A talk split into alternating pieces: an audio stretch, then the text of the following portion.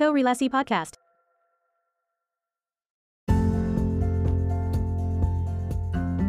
Halo, kita ketemu lagi di Korelasi, satu obrolan podcast yang ngobrolin arsitektur dalam kaitan dengan berbagai aspek dalam kehidupan. Kali ini topik yang Oke. bakal kita obrolin, topik yang eh, seru banget, topik yang eh, rasanya semua mahasiswa menikmati proses ini gitu. Eh, kita bakalan ngobrolin seputar topik rendering, kita bakalan ngobrol dengan ahlinya nih eh, dari eh, Kun Kun. Academy. kita ketemu sama Mas Reza Eka Nugraha atau biasa dipanggil Mas Kun ya. Halo Mas, Iya betul mas. Halo mas. apa kabar? Apa kabar mas? Baik-baik. Baik-baik, sehat. Lagi di rumah saja. Iya, WFH udah lama nih, udah hampir 2 tahun kok gitu-gitu. Eh, di Iya gila. di Kun-Kun ini ya, WFH-nya lancar ya? Atau WFO Eh, saya sih eh, di office sih. di office ya? Kebetulan kan ke, kema kita kan nggak ke mana-mana juga, jadi balik aja balik eh, apa namanya dari office balik rumah, dari office balik rumah gitu. Ya Oke. insya Allah sih nggak kenapa-napa. amin amin. Semoga kondisi bisa tetap sehat juga ya eh, di kondisi pandemi seperti ini. Nah, eh, iya Mas mas siap. Mas Kun, ini kita ngobrolin satu topik yang rasanya Mas Kun udah apa ya, salah satu yang pionir juga, udah mastering juga di di aspek ini gitu. Kita Aduh. bakal ngobrolin topik seputar rendering. Iya, Tapi mungkin sebelum itu eh, sedikit cerita eh, flashback gitu ya, Mas eh, Reza atau Mas Kun sendiri itu eh, awalnya kuliah arsitektur kan di Unpar. Itu Betul, betul. eh, apakah mengalami ketertarikan ke arsitektur itu langsung disadari gitu ya? Atau sebenarnya ikut teman atau sekedar uh, pengen tahu apa Ya. itu arsitektur atau kayak gimana ceritanya? Boleh di share mungkin. Oh iya ya, jadi kan waktu kita eh, saya ya, saya waktu di arsitek sih sejujurnya emang dari awal waktu mau masuk juga udah tertarik ya karena kan eh, udah biasa gambar lah ya, standar Hmm. lah ya kalau anak-anak kan udah biasa ya dari gambar. ya Mungkin kalau masuk arsitektur lebih mudah dibandingkan dengan jurusan lain. Nah, sebenarnya sih lebih ke sana gitu. Cuman Hmm. eh, waktu seiring berjalannya waktu eh, ternyata arsitektur itu eh, jauh lebih menarik dari sekedar ngedesain gitu. Jadi ternyata ada aspek eh, kita harus mengetahui materialnya juga, harus bisa ngomong ke klien juga, harus Mm-mm. bisa presentasi juga gitu. Jadi emang eh, lebih ke analisanya ya kalau diperhatikan ya, bukan ke desainnya sendiri gitu. Jadi eh, di situ saya tertarik sih dan emang waktu eh, menjalaninya juga ya sejujurnya enjoy gitu. Nah, cuman Nah. mungkin waktu untuk eh, visualnya mungkin eh, emang saya lebih ke arah sana gitu karena Ah. emang gatal aja gitu waktu dulu waktu bikin presentasi tapi kurang proper gitu. Jadi emang saya memaksimalkan waktu banget sekedar presentasi karena sejujurnya emang desainnya juga biasa-biasa aja gitu. Kayak gitu sih kalau dulu. Jadi seiring berjalannya waktu sampai sekarang ya kayak gini deh gitu. Oke, tadi yang menarik kan eh, Mas Kun sampaikan eh, nggak cuman sekedar desain gitu, tapi berpikir holistik, ada keteknikannya, ada teknik Yap. presentasinya, ada gambar kerjanya, bahkan struktur dan kawan-kawannya, sampai ke satu titik nih eh, visualisasi yang rasanya jadi eh, satu item yang paling disukai gitu ya ceritanya. Ya ya benar It- benar. Gitu. Itu mulai dari semester berapa pakai komputer pertama kali ngedesain di Unpar itu, terus eh, menikmati proses apa ya memvisualisasikan atau mempresentasikan eh, apa ya desain atau model itu sejak di semester berapa mas kalau masih ingat? Oh, agak lupa ya kalau waktu pertama kalinya. Cuman waktu pertama kali sih saya waktu itu belajar kan udah mulai 3D itu di semester 4 ya kalau nggak salah 3 4 gitu. Mhm. Nah, jadi eh, untuk presentasinya sendiri sih bukan waktu semester 3 4 ya, biasanya waktu, waktu ini ya waktu semester 7 kali 6 sampai 7 gitu. Mhm. Karena eh, presentasi sendiri kan nggak cuma render doang ya, tapi cara Betul. menampilkannya gitu. Misalnya cara menampilkan dana yang enak, cara menampilkan render yang bagus gitu. Make Kan emang diagram segala macam ya mas ya. Ya diagram-diagram. Jadi yang sejujurnya waktu kerasa banget itu waktu kerjain sayembara bukan waktu kuliah Oh. gitu. Oke. Jadi mungkin eh, masnya juga tahu kalau biasanya tuh eh, sayembara kan yang paling penting itu panelnya, panel sendiri dua gitu. Terus kita harus bisa membuat juri eh, ngelihat kita eh, dalam sekelibet gitu kan. Mhm. Baru dikit baru, baru, baru diperhatikan kan desainnya, bukan sebaliknya biasanya gitu. Ada first impressionnya duluan gitu ya. Ya benar. Jadi saya belajar banyak itu justru waktu di ngerjain sayembara gitu. Hmm. Jadi emang eh, dulu sih eh, pertama kali waktu sayembara apa ya semester 5 gitu bikin Hmm. rumah gitu. Mulai dari sana ya udah udah lebih tertarik gitu soal presentasi bikin Photoshop yang panel-panel gitu lah. Aha. Ini masih ingat gak Mas Reza dulu, walaupun Eko Sembara segala macam gitu ya. Um, aku pribadi dulu yang belajar 3D itu pasti SketchUp yang pertama gitu. Terus oh, yes. uh, visualisasinya um, pas itu pas kenalan di angkatanku ya di periode 2006 sampai 2010 itu kenalnya V-Ray SketchUp dulu gitu. Uh, kemudian V-Ray itu benar-benar gak diapa-apain gitu. Jadi benar-benar klik ya udah mentahan, ya. gak di post pro segala macam, uh, dipakai ya, ya, apa ya. adanya. Nah uh, masih inget gak dulu software yang pertama kali dipelajari itu apa? Terus nemuin kendala nggak pada saat itu? Entah di hardware oh, ya, yang ya. nggak cukup atau misalkan waktu yang uh, takes time lumayan lama ya untuk rendering segala macam. Uh, ya dulu tuh waktu pertama kali 3D itu kan saya justru lompat nggak ke SketchUp dulu, saya ke Arsiket dulu. Gitu. Oh oke, okay. BIM uh, dulu ya? Ya BIM dulu, soalnya uh, waktu itu ceritanya emang yang uh, di Gramet gitu uh, ada tutorialnya itu uh, BIM katanya dari 3D bisa sekaligus render, bisa sekaligus bikin gambar kerja. All in gitu. one ya. uh, nah jadi saya tertarik belajar di situ. Cuman emang hmm. dulu tuh nggak ada gurunya juga sih waktu di Unpar juga mungkin saya kali ya yang pertama nyobain gitu terus uh -huh. ke teman-teman lain pada ngikut nah, tapi uh, kan waktu kita coba saya coba render pakai Arsiket gitu uh, ya menurut saya sih oke oke aja ya waktu lumayan lah ya. gitu ya nah, jadi saya juga nggak terlalu ngerti apakah hardware tinggi itu menyebabkan mm -hmm. render semakin bagus dan lain-lain mm -hmm. cuman uh, justru saya waktu dari Arsiket waktu waktu masuk semester 5 kan bangunannya bentang besar mm. nah itu waduh ini kayaknya pakai Arsiket susah bikin trustnya gitu nah. bikin uh, space frame apalagi kayak gitu. Hmm. Sudah. jadi ya udah saya pindah ke SketchUp gitu. Jadi saya justru kebalik ke SketchUpnya yang belakangan. Nah tapi uh, dari sana sih untuk program rendernya sendiri karena waktu saya belajar arsiket tuh katanya pasangannya bagus saya pakai Atlantis jadi ah, untuk SketchUp juga ya udah saya pakai Atlantis SketchUp gitu. Jadi bukan bukan SketchUp oh, oke. Okay. jadi uh, nyobainnya di sana sih pertama kali render saya masih ingat sih waktu dulu bikin tentang besar tuh museum pesawat ah. gitu jadi uh, waktu di situ sih emang nyobainnya ya full 3D tapi di Atlantis gitu oh, oke okay. sih ya kayak gitu sih Nah, proses pembelajarannya kan dulu media belajar uh, daring ya, atau online itu kan belum sebanyak sekarang ya. Kalau sekarang ya. kayak uh, kelas aja udah ada di mana-mana, akademi udah ada di mana-mana, yeah. YouTube segala macam. Uh, kan dulu kalau nggak buku ya otodidak kita nyoba-nyobain error dan ya, kawan-kawannya yeah. gitu. Um, mengalami handicap itu nggak atau secara apa ya natural uh, karena mungkin suka ya nguliknya lebih lebih banyak gitu walaupun otodidak tapi uh, error-error segala macam itu nggak nggak jadi hambatan tapi justru jadi semangat gitu. Sejujurnya sih uh, emang sih mungkin saya cukup beruntung juga ya waktu hmm. pertama kali nyobain Atlantis jadi saya tuh waktu ngerender tuh suka dulu nyeti suka dulu akan hasilnya karena kan Atlantis dulu tuh uh, real time ya hasilnya jadi kita hmm. bahasannya gak usah diklik render dulu tiba-tiba udah kegeser sendiri ya betul, betul jadi kayak real time gitu jadi kayaknya hmm. senang aja waktu ngeliatnya kayak main game gitu nah, justru uh, karena awalnya udah senang dulu ke sini sininya makin lebih detail gitu oh, ternyata ah. saya butuh nah, itu gitu ya. Teman-teman yang lain tuh banyaknya kayak ngeles uh, render kan, ah. biasanya diajarinnya pakai V-Ray, v Max gitu kan ya. Mungkin hmm. dikasih taunya parameternya gitu. Jadi emang hasilnya juga mungkin untuk membuat suatu hasil tuh lama gitu prosesnya harus nyeting itu segala macam. Waktu zaman dulu kan mainnya angka-angka gitu kan. Ya. Iya benar parameter. Nah, gitu. Jadi untungnya sih waktu karena namanya Atlantis jadi muliknya ya paralel sambil senengnya gitu loh. Jadi nggak terlalu struggling gimana sih paling uh, waktu pertama kali belajar cari forum-forum di Facebook hmm, ya betul. yang emang sama uh, sesama pemakai ya. gitu ya saling sharing nanya-nanya di sana jadi banyaknya dari situ sih belum ada YouTube ya. Benar-benar. Sekarang udah mewah banget istilahnya ya, semua-semua ada gitu. Nah, uh, ya, ya. lanjut sedikit dari cerita perkuliahan tadi kan udah nyoba berbagai macam software, terus kemudian uh, mungkin ya mengalami kenikmatan tersendiri dalam proses memvisualisasikan instead of yang bagian lain gitu, technical dan kawan-kawannya gitu. Nah, ya. uh, kepikiran untuk apa ya menseriusi bidang ini itu sempat ada sebelum perkuliahan selesai atau baru selesai kuliah terus kemudian baru uh, ngulikin tentang bidang visualisasi ini?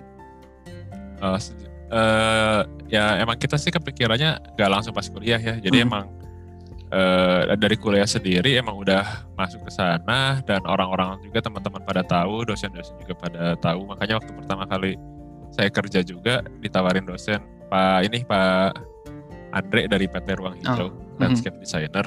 Yeah jadi waktu itu kerjanya di sana tapi emang saya kebanyakan memegang proyek proposal gitu yang mana ya buat ngedilin lah ya buat presentasi gitu-gitu jadi masih cantik Jadi- gitu ya tampilannya ya masih cantik gitu jadi kalau eh, udah deal ya udah mungkin yang eksekusinya apakah saya sendiri ataupun tim lain yang di kantor gitu Mhm.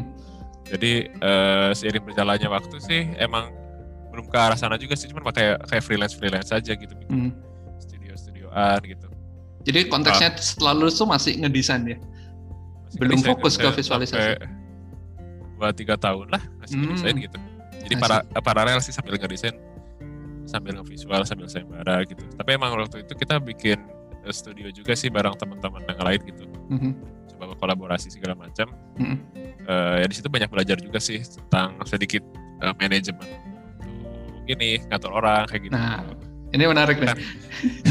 yang emang eh, ternyata waktu saya bikin konkur visual jadi ini jadi sangat kepake udah ya. gitu jadi nggak nggak nggak kayak dari awal banget gitu karena waktu dulu saya kerja di ruang hijau juga saya emang nggak nggak full time gitu jadi emang Mhm. saya freelance jadi levelnya itu nggak level eh, staff gitu tapi levelnya ngomongnya sama atasan. Jadi ah. jadi eh, waktu saya ngomong sama atasan juga udah gitu. Saya Hmm. ngomong sama teman-teman kantor juga udah gitu. Jadi emang privilege-nya dapat gitu sih. Jadi lebih kebayang cara manage-nya di luar skill-nya ya. Oke. Gitu. Jadi soft skill uh, komunikasi, soft skill apa meyakinkan orang, soft skill nge-manage tim dan segala macamnya lumayan dapat di pengalaman 2 3 tahun itu ya, Mas Kun ya. Ya benar dan emang kan belum pada tahu juga kalau saya waktu itu nyobain bisnis cafe juga sih dan Oh, gagal juga Oke. gitu. Itu pengalaman untuk manage orangnya jauh lebih itu ya lebih apa ya? Kalau jasa kan orang kalau misalnya jasa itu kan istilahnya modalnya dikit gitu. Nothing Modalnya- tulus gitu ya modalnya- istilahnya. Ya nanti tulis sudah bikin karya, ya syukur-syukur ada orang yang mau. Kalau barang tuh susah Ada juga ruginya gitu. ya. Jadi ruginya parah gitu. Jadi waktu Hmm.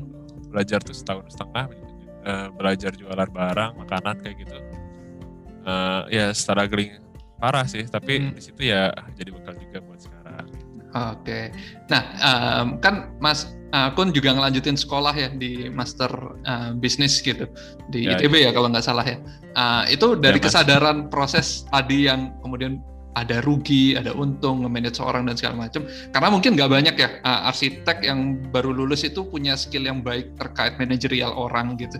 Karena kebanyakan juga skill desainnya jago-jago, skill uh, visualisasi jago-jago gitu. Tapi uh, skill mindset bisnis, memanage orang dan segala macam kan nggak banyak yang fokus ke sana. Memilih sekolah untuk apa ya meningkatkan skill itu kesadarannya lahir dari mana gitu? Karena uh, biasanya orang kalau udah megang duit kan ah males ah sekolah lagi ngapain gitu. Nah ini gimana perjalanannya? Jadi kan partner eh, yang sekarang juga kan istri ya, Ya. dulu Mm. pacar gitu. Mhm. dan emang dia duluan sebenarnya yang kuliah di Oh, S2 oke. gitu. Jadi waktu saya bikin biro visual juga kan eh belum kepikiran juga sih karena ada ya udah nih S2 sekalian lah daripada ini sekalian nambah-nambah ilmu dapat relasi juga. Ya. Tapi emang saya nggak mau jadi eh, S2 arsitektur soalnya udah kebayang gitu loh kalau S2 arsitektur pengennya yang baru. Jadi justru waktu saya eh, waktu masuk ke MBA ITB Mm. gitu ya banyak hal yang baru yang dipelajari sih Hmm. Dipelajari ya kan, kan ilmunya kayak kayak bisa didapetin dari internet juga sih sebenarnya cuman lebih ke cara mereka berpikir itu emang agak beda sama arsitek gitu loh jadi Ah, oke. kalau arsitek kan kadang suka idealis gitu kalau ini tuh ya customer oriented jadi Hmm. kita lihat marketnya dulu baru kita siapin produknya apa dan itu yang menyebabkan saya kan di situ tuh harus menghasilkan karya nih tapi emang eh, waktu S2 tuh jadi pengen cepat-cepat bikin bisnis nah makanya bisnisnya bikin Hmm. bisnis kuliner ini nih yang gagal Oh, I see.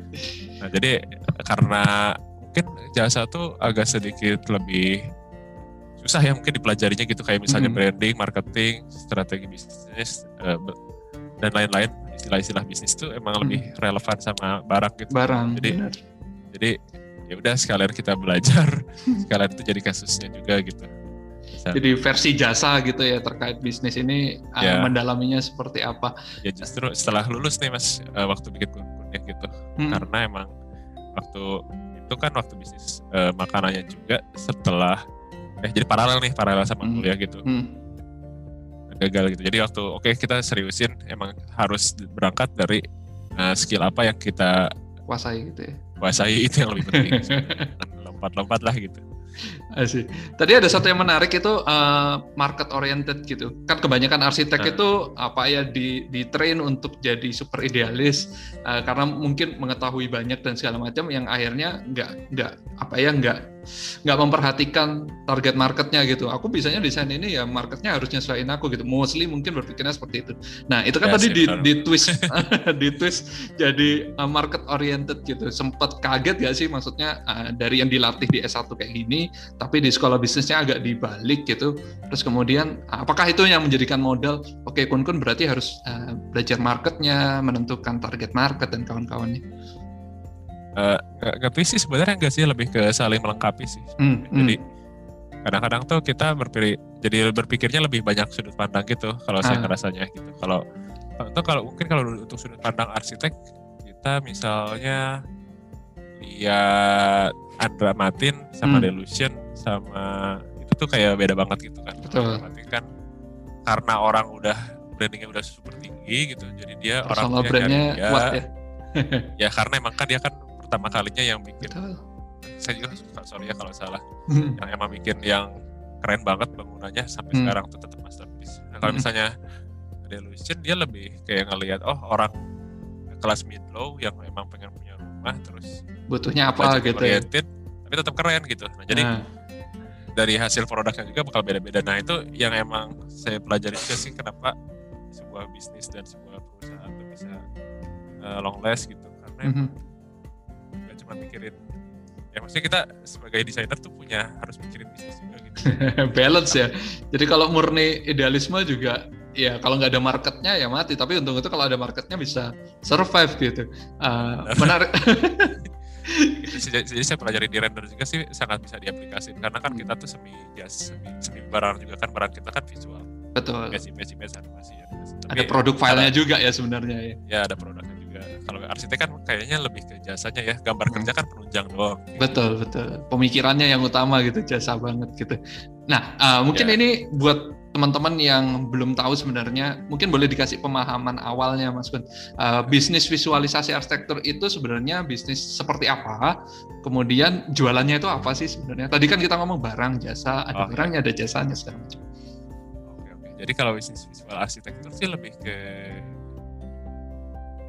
barang sih sebenarnya ya. Mm-hmm. agak agak barang. Karena produk kita tuh uh, satu tuh gambar satu animasi. Mungkin yang ketiga tuh lebih ke apa ya? Marketing barang, tools gitu masuk nggak sih? Marketing tools. Sebenarnya sih nggak kita nggak ngambil gitu sih. Kita emang ya? benar-benar pure bikin konten 3D-nya aja. Materinya aja ya berarti ya? Nah, jadi mungkin cuma kayak gitu ya jadi tapi ya sayang satu produk kita tuh digital semua gitu. Hmm. jadi nggak ada bentuk fisiknya dan bisa dilakukan di mana pun jadi okay. produknya sih lebih ke sana. Jadi yang dibayarkan oleh dari klien ke kita sebenarnya bukan cuma gambarnya doang, tapi lebih ke servis juga kalau realitanya gitu. Kalau misalnya, tapi tergantung marketnya ya. Kalau hmm. misalnya arsitek kan dia butuhnya untuk presentasi ya. Betul. Jadi oke okay, dia udah punya butuh item-item apanya. Kadang tapi kalau untuk developer kadang-kadang mereka kan nggak ngerti kebutuhan mereka itu apa. Jadi kita hmm. kadang suka support juga untuk kurang lebih uh, butuhnya itu bahkan saya nanya kayak misalnya harga apartemen, harga apartemennya berapa hmm. yang mau dijual harga rumahnya berapa. Itu tuh bakal menentukan nanti visualnya seperti gimana betul. gimana gitu gitu jadi uh, ya barang tapi agak semi-semi jasanya jasa. gitu. Jadi uh, yang membuat ini menarik sebenarnya adalah uh, titik keseimbangannya itu ya antara barang sama jasa gitu. Uh, ada ada idealisme yang bisa tersalurkan, tapi juga studi marketnya perlu yang kuat gitu supaya ini bisa berjalan. Nah tadi Mas Kun sempat nyebutin ada arsitek, ada developer dan beberapa kali sharingnya Kun Kun di media sosial.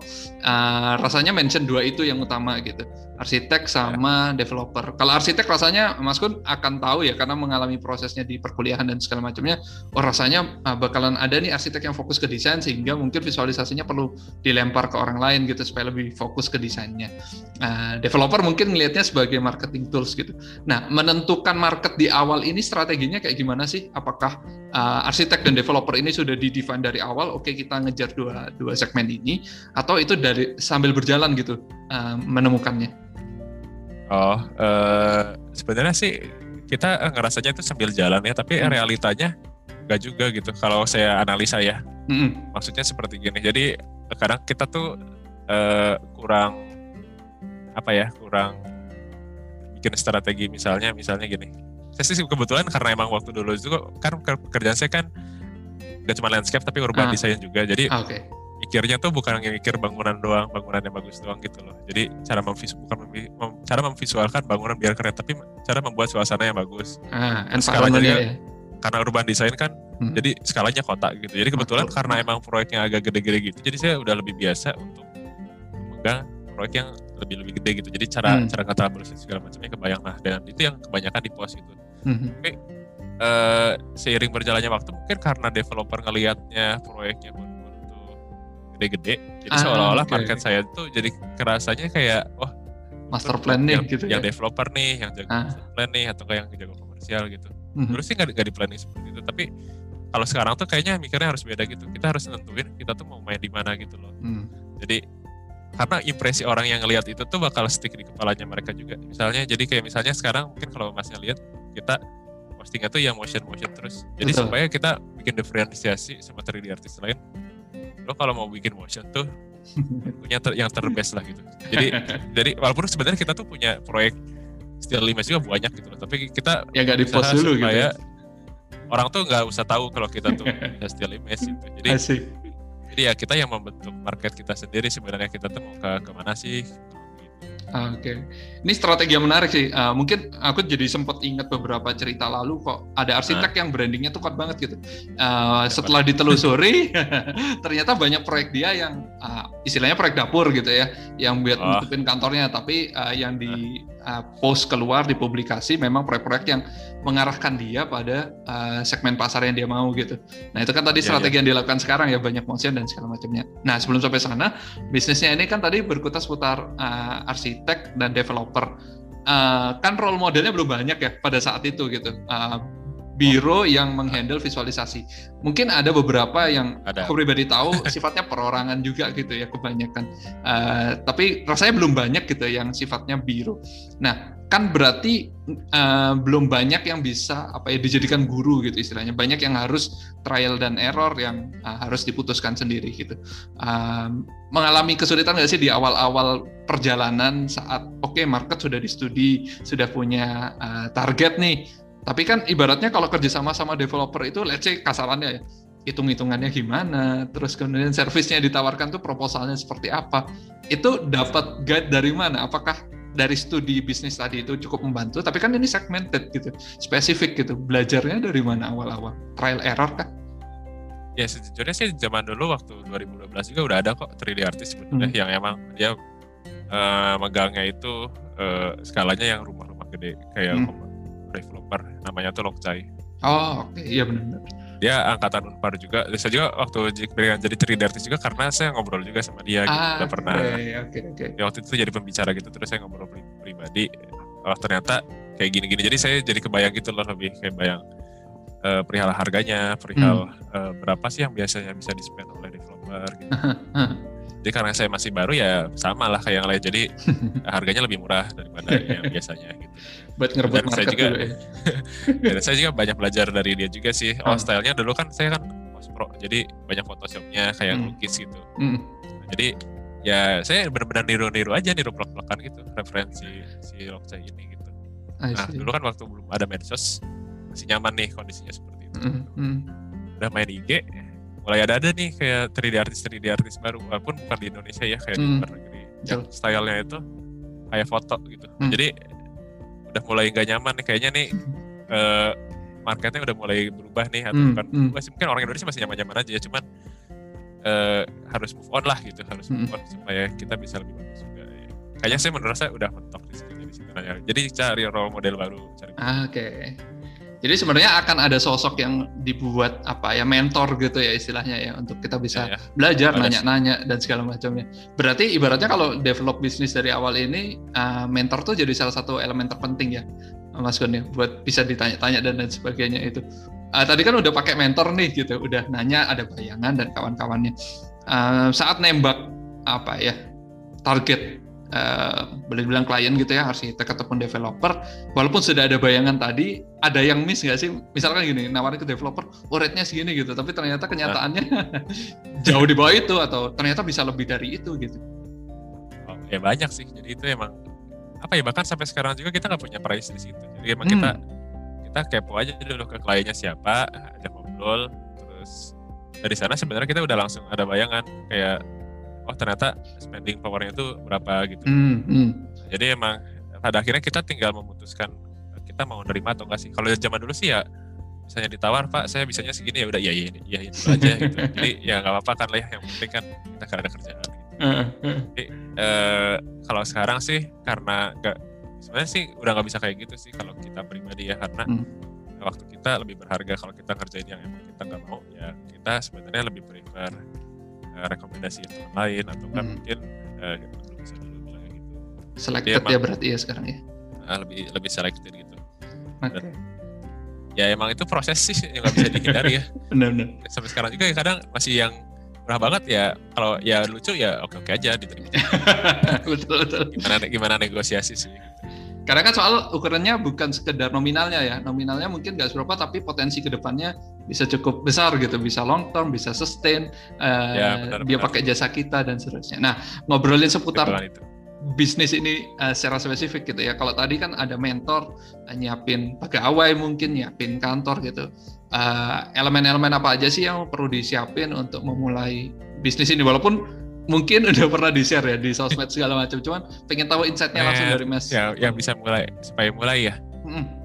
mulai pertama kali kalau zaman dulu saya sih ya mulai mulai ya mulai mulai aja sih karena emang seneng lah ya nah. tapi kalau misalnya saya berpikir misalnya saya bukan di kun terus saya jadi anak baru gitu hmm. yang sekarang pengen terinspirasi seolah-olah terus pengen mulai beda strateginya kalau saya lihat karena okay. karena emang udah zamannya udah beda juga caranya hmm. juga udah beda hmm. jadi yang pertama kali itu ya pasti lah ya skill mah udah harus bagus hmm. karena ya itu mah bagus tuh udah bukan perbedaan lagi tapi udah jadi kewajiban udah jadi kewajiban udah harus bagus nah, kalau misalnya sekarang sih yang penting itu kita tentuin dulu nih kita mau membantu siapa oh, kita okay. pikirnya lebih ke kita mau membantu dulu gitu hmm. Gak usah muluk-muluk dia mau bayar gitu-gitu dulu hmm. dan uh, misalnya kita uh, oke okay, saya pengen bantu uh, developer A atau saya pengen bantu arsitek A supaya hmm. dia presentasinya lebih bagus. Sebenarnya sih kalau emang kita uh, bisa meyakinkan, nah itu jadi modal kita di awal nih. Oh ternyata hmm. cara meyakinkan orang tuh seperti gini loh. Jadi yang penting itu kita bisa berguna dulu, dulu lah buat orang gitu. Dan hmm. emang dia bisa menghargai kita itu yang lebih penting sih. Jadi waktu kita ketemu klien yang klik dia pasti terus-terusan tuh nanti hmm. dia rekomendasi sama orang lain buat porto kita juga jadi oke okay, gitu. Dan juga mungkin kita porto kita juga di awal penting nih misalnya kita IG-nya masih kosong nih postingnya nih terus kan uh, waduh saya harus mulai nih ya udah. Misalnya saya pengen jadi spesialis interior ya udah yang saya post ya interior interior aja dulu. Hmm, gitu. kayak tadi ya selected nah, portfolio jadi, gitu ya. Walaupun kalian bisa eksterior gitu tapi misalnya kita ngelihat uh, peluang ke depannya waduh interior nanti saya bisa masuk nih ke misalnya ke ajak kolaborasi Toto gitu misalnya bikin uh -huh. uh, virtual uh, visualnya supaya dia gak usah foto-foto lagi hmm. itu ada kok segmennya kayak di Arvis gitu jadi kita tentuin dulu di awal nih nah itu mungkin butuh banyak ngobrol sama orang butuh uh. research research dulu jadi sambil kerja sambil ngeyakinin kalian sambil research juga gitu oke okay. mungkin gitu sih kayak okay. di awal ini ini yang menarik karena tadi proses belajarnya itu masih terus berlangsung even sampai bisnisnya ini sudah apa ya boleh bilang settle lah ya udah udah ketemu polanya dan kawan-kawannya itu masih tetap melakukan pembelajaran gitu. Berapa persen sih waktunya dibagi untuk tetap belajar sambil uh, bisnis as usual gitu? Yang jalan itu oh. kalau mau di persentase itu berapa persen berapa persen sih sebenarnya sekarang? Bisa digituin sih mas sebenarnya. Karena itu blended jadi satu ya sebenarnya ya? Jadi satu gitu. Hmm. kalau ini kayak kayak misalnya gini yang kemarin yang kita bikin uh, film yang Roro Jonggrang itu hmm, aja itu hmm. kita belum pernah bikin sebelumnya gitu. Tapi kalau kita nggak bikin, kita nggak akan bikin-bikin juga. Jadi, ah, okay. jadi ya udah sambil kita bikin ya sambil kita belajar gitu. Hmm. Jadi kalau di situ waktu kita ngelihat oh ternyata waktu sejalan kita ngerjain terus ternyata berhasil, oh, kita sebenarnya bisa kok belajar sambil kerja juga gitu. Hmm. Jadi emang improve-nya juga ya setiap saat sih gitu. Jadi nggak cuma nggak ditentuin jadi tapi tapi masalahnya kadang-kadang tuh suka udah kenyamanan gitu loh terlalu ah, udah punya pola gitu kan ya aduh mau diajarin ilmu baru aduh malas juga gitu nah itu sih sebenarnya tantangannya jadi itu PR terbesar saya, ya. saya ya benar itu yang susah sih apalagi kalau waktu dulu saya ngerasa wah ini render kita udah terbaik lah gitu Hmm. tapi waktu uh, yakinkan diri aja untuk belajar lagi ke luar waktu itu ke Italia dengan Hmm, yang hmm. mahal itu juga mikirnya lama gitu tapi akhirnya kita putusin dan ternyata waktu udah di jalan nih ternyata super worth it gitu dengan Hmm. harga yang mahal tapi kita benar-benar berubah sekarang jadi ya emang harus berani sih uh, ngakui kekurangan diri gitu Oke. Ya bisa dipetik tadi sebenarnya saat sudah merasa terbaik itu justru jadi apa ya jadi bahaya buat diri sendiri gitu ya jadi nggak belajar lagi jadi nggak Ya. uh, cari tahu lagi tadi bahkan uh, sempat spend modal yang cukup besar rasanya ya untuk belajar ke luar negeri uh, di Italia Ya, segala macam. benar-benar mahal banget. Berapa ya waktu itu tuh? Kayak belajarnya aja kursusnya aja 80 juta. Heeh. ke sananya belum ya akomodasi kesananya- akomodasi total mungkin 150 kali. Gila gila gila gila. Sebulan. Nah itu kan sulit banget mas, maksudnya eh, mindset bisnis yang spend modal ya kayaknya besar ya. Cuman kalau mau berpikir positif kan eh, impact ke belakangnya bisa jauh lebih besar lagi gitu. Tapi nggak banyak, eh nggak sedikit orang yang berpikir, aduh duit segitu kayaknya mending, let's say beli komputer deh, let's say mending apa upgrade hardware, mending eh, hire karyawan yang lebih segala macam. Mindsetnya kayak gimana untuk rela dalam tanda kutip buang eh, buang dalam tanda kutip juga ya modal sebesar itu untuk naikin skill gitu. eh mindset itu sih apa ya panjang juga sih sebenarnya Hmm. karena Hmm. banyak banyak dorongan juga sebenarnya kan Ah, Oke. eh, kalau saya pribadi sih sejujurnya emang kadang kan nggak kepikiran gitu cuman kan nah, istri yang sekarang jadi partner eh, selalu mikir ke depan gitu jadi Ah, eh, oke. jadi ka- kadang-kadang kita tuh mikirnya udah ini urusan dapur aja udah pusing gitu ngapain kita belajar gitu Iya benar. ya itulah jadi emang harus mungkin ada partner yang emang saling mengingatkan gitu dan emang kitanya terbuka juga gitu itu yang lebih penting soal Oke. mau dialokasikan untuk apa ya itu terserah sebenarnya kan tiap orang punya prioritas yang beda-beda Oke. Cuman di sini mah lebih ke ini sih kalaupun memang mau spend ke ilmu itu nggak akan rugi lah apalagi kalau misalnya gurunya itu yang sesuai yang emang bagus itu maksudnya nggak profesional di bidangnya gitu ya. ya bukan yang abal-abal itu yang Hmm. lebih penting sih jadi kalau kalian pun mau nge-spend eh, uang untuk belajar pastiin gurunya yang keren gitu jadi yang Oke.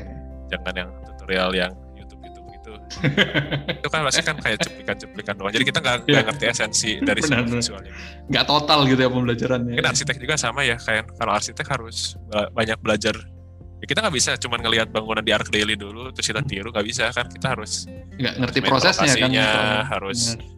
harus pegang materialnya Sepakat. jadi jadi kebayang gitu loh soal Hmm. esensinya dari arsitektur mungkin visual gitu Oke, benar-benar. Jadi uh, rasanya nggak bisa lihat final uh, endingnya doang gitu ya. Oh bagus, cantik gitu. Dicoba Ya. ditiru dari belakang ya. Tapi mulainya harus dari depan. Uh, tadi yang menarik lagi adalah uh, punya partner sebagai apa ya pengingat. Terus kemudian uh, mungkin kalau sudah terlalu nyaman diingatkan, ayo coba upgrade lagi dan seterusnya. Ini kalau nggak salah uh, istrinya Mas Kun kan S1-nya arsitektur, S2-nya MBA juga ya. Beda kampus aja sih Ah, S1. Nah, oke. Nah, eh, memulai bisnis dengan istri ini mungkin ceritanya menarik juga gitu, karena eh, mungkin em, mostly ya orang-orang itu kan berpikirnya gini, oh kerja ya kerja, kehidupan ya kehidupan gitu. Jadi kalau pada saat bekerja stres dan lain sebagainya bisa cerita ke istri misalkan kayak gitu.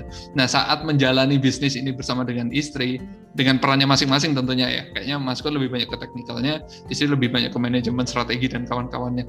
Em, itu eh, ngalamin kejenuhan nggak? Maksudnya di rumah jadinya ngobrolin bisnis atau bagi waktunya bisa cukup gitu bisa bisa cukup waktu membagi antara oh ya udah deh bisnisnya sudah selesai pulang kantor ya jangan ngobrolin itu lagi atau gimana strateginya plus minusnya punya partner hidup yang sama dengan partner kerja itu kayak gimana?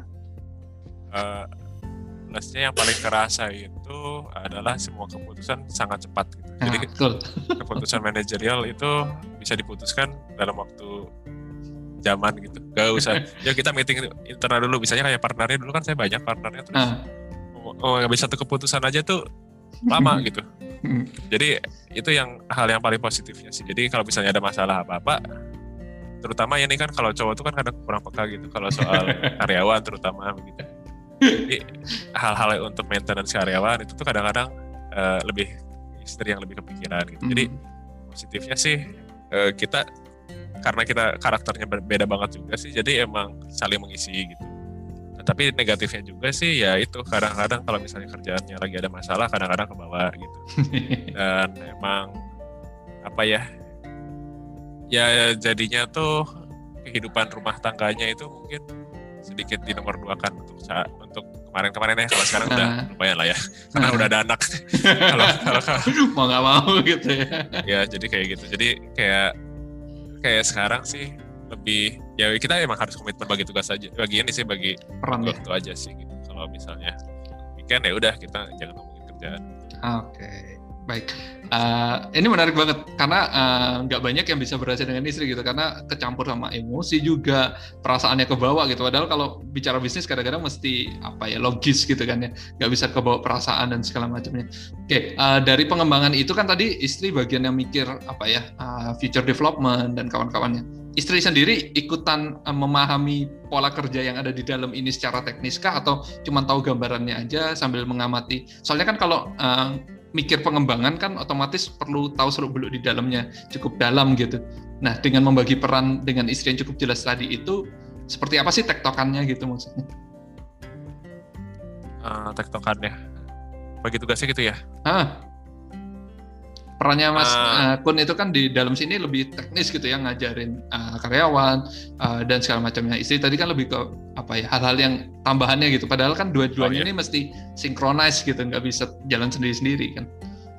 oh iya jadi kayak ya kita ambil kasusnya misalnya kayak sekarang aja yang kita lagi Hmm. lakukan Oke. jadi yang saya lagi lakukan sekarang tuh eh, kan kita lagi banyak mengerjakan animasi di- dan emang proyek-proyek barunya juga cukup menarik gitu kita sendiri sih kalau saya sih bagi eh, kerjanya tuh nge-manage eh, teman-teman pun di sini untuk bisa eh, ngikutin workflow gitu seefisien mungkin jadi Hmm. oh ternyata misalnya material ini nggak bagus nih tolong harusnya diganti yang kayak gini bikin bikin standar terus eh, ngobrolin workflow ngomongin eh, cara kerja Ya. kualitas gitu gitu Mm-mm. Nah, kalau kalau istri sih lebih ke ini eh, misalnya kayak branding Hmm. branding website eh, Sosmed termasuk. sosmed. Hmm. eh, cara nge-manage eh, apa ya nged- ngedilin klien juga gitu. Ah, jadi kayak kayak sekarang saya udah males istri aja. Udah males sih. Jadi eh, yang begitu tugasnya seperti itu sih. Tapi I emang akhirnya dia nggak nggak megang teknis sama sekali gitu nggak megang 3D Max nggak megang sekali Tapi kayak tadi misalkan, oh ini udah waktunya ngembangin diri nih, misalkan ya, karena trennya udah udah bergeser gitu, Uh, tren dunianya udah udah mulai naik kelas misalkan. Nah istri itu termasuk yang ngikutin gitu sehingga tahu uh, untuk mengingatkan waktunya harus upgrade nih, harus naik kelas nih gitu, atau kayak gimana?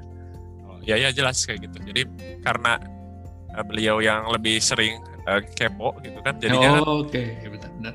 jadi kan oh ini bisa kayak gini gimana ya udah misalnya saya pikirin oh cara- caranya gini gini gini gini. gini. Ah, Kalau misalnya nggak kepikiran ya kita harus cari cara supaya bisa gitu aja sih. oke.